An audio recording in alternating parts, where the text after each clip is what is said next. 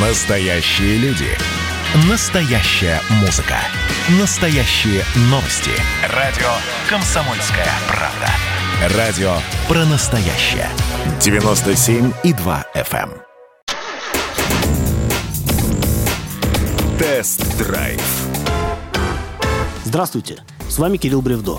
Сегодня расскажу вам про обновленный кроссовер Hyundai Santa Fe. Казалось бы, модель еще совсем свежая, но сколько ей там, три годика только стукнуло, всего-то ничего. А нет, корейцы решили основательно перекроить кроссовер, поменяв не только и не столько внешность машины, сколько начинку. Но давайте все же отметим визуальные изменения, благо они более чем очевидны. Весь передний бампер в купе с решеткой радиатора и оптикой теперь новые. Брови поворотников остались на своих местах, а фары вросли в широченный гриль, забранный крупными ячейками. Выглядит непривычно, но смело и свежо. Пожалуй, мне так даже нравится больше, чем раньше. Правда, есть основания полагать, что низко расположенные фары будут активно пачкаться. Кстати, то же самое можно сказать и про задние указатели поворотов, которые находятся не в основных фонарях, а встроены в бампер. Ах ты гадкий, ах ты грязный, неумытый поросенок. Ты чернее трубочиста, полюбуйся на себя. Зато испачкать джинсы при посадке вы точно не сможете. Двери надежно прикрывают пороги, и пробиться к ним через уплотнители грязь не сможет при всем желании. Впрочем, так было и до обновления, насколько я помню. Что ж, продолжаем изучать Санту. Габариты кроссовера почти не поменялись, ну разве что за счет иных бамперов машина удлинилась на считанные миллиметры. Колесная база также осталась в прежних пределах. И это удивительно, ведь кроссовер фактически переехал на новую платформу, как это ранее сделал Kia Sorento. Так что кузов на самом деле претерпел куда более глубокие метаморфозы, чем может показаться. Значительная часть наружных панелей внешне не изменилась, несмотря на то, что вся силовая структура кузова теперь другая.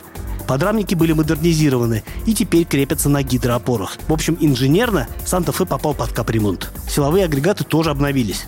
Базовая версия получила атмосферную четверку семейства Smart Stream, которая при объеме 2,5 литра выдает 180 сил. Этому мотору соответствует старый шестиступенчатый автомат. Второй новинкой стал турбодизель, который по характеристикам похож на своего предшественника, но при этом имеет ряд принципиальных конструктивных отличий. У него алюминиевый блок вместо чугунного, а газораспределительный механизм приводится ремнем, а не цепью. Характеристики же почти не изменились. Рабочий объем все тот же, а отдача уменьшилась на одну лошадь. Было 200, стало 199. А вот коробка здесь совсем другая. Это преселективный восьмиступенчатый робот с парой мокрых сцеплений. В России к таким агрегатам относятся с предубеждением. Якобы это менее надежное решение по сравнению с традиционным гидромеханическим автоматом. Но в представительстве Hyundai меня заверили, что волноваться не стоит. Дескать, роботизированные Санты подвергли целой куче всевозможных испытаний и тестов, и сколь-либо серьезных нареканий трансмиссия не вызвала. Они испытывают нас, а мы испытываем их. Свое знакомство с обновленным Санта я как раз начал с дизельной версии. И остался доволен тем, как эта машина едет. Кроссовер не тупит в момент старта, хотя и трогается довольно мягко. Тяги всегда достаточно, но двигатель делится ей деликатно. Коробка переключается без рывков и всегда вовремя. Не дергается в пробках и не грешит маниакальным желанием подоткнуть передачу повыше, как это любят делать немецкие автомобили. В общем, удачные настройки. Плавность хода не идеальна, особенно на ямках с острыми краями, но вполне терпимо. Главное не увлекаться богатыми комплектациями с большими колесами и низкопрофильной резиной. 18 дюймов для Санта-Фе – это оптимум. Бензиновый мотор 2.5 вообще не впечатлил. Тяги маловато, динамика разгона тусклая, да и шестиступенчатый автомат порой долго думает, прежде чем воткнуть нужную передачу. Такой Санта сгодится разве что для совсем неспешной езды. Впрочем, стоит ли гонять на семейном автомобиле? Мне кажется, это лишнее. Чуть было не запамятовал рассказать о метаморфозах в салоне Санта-Фе.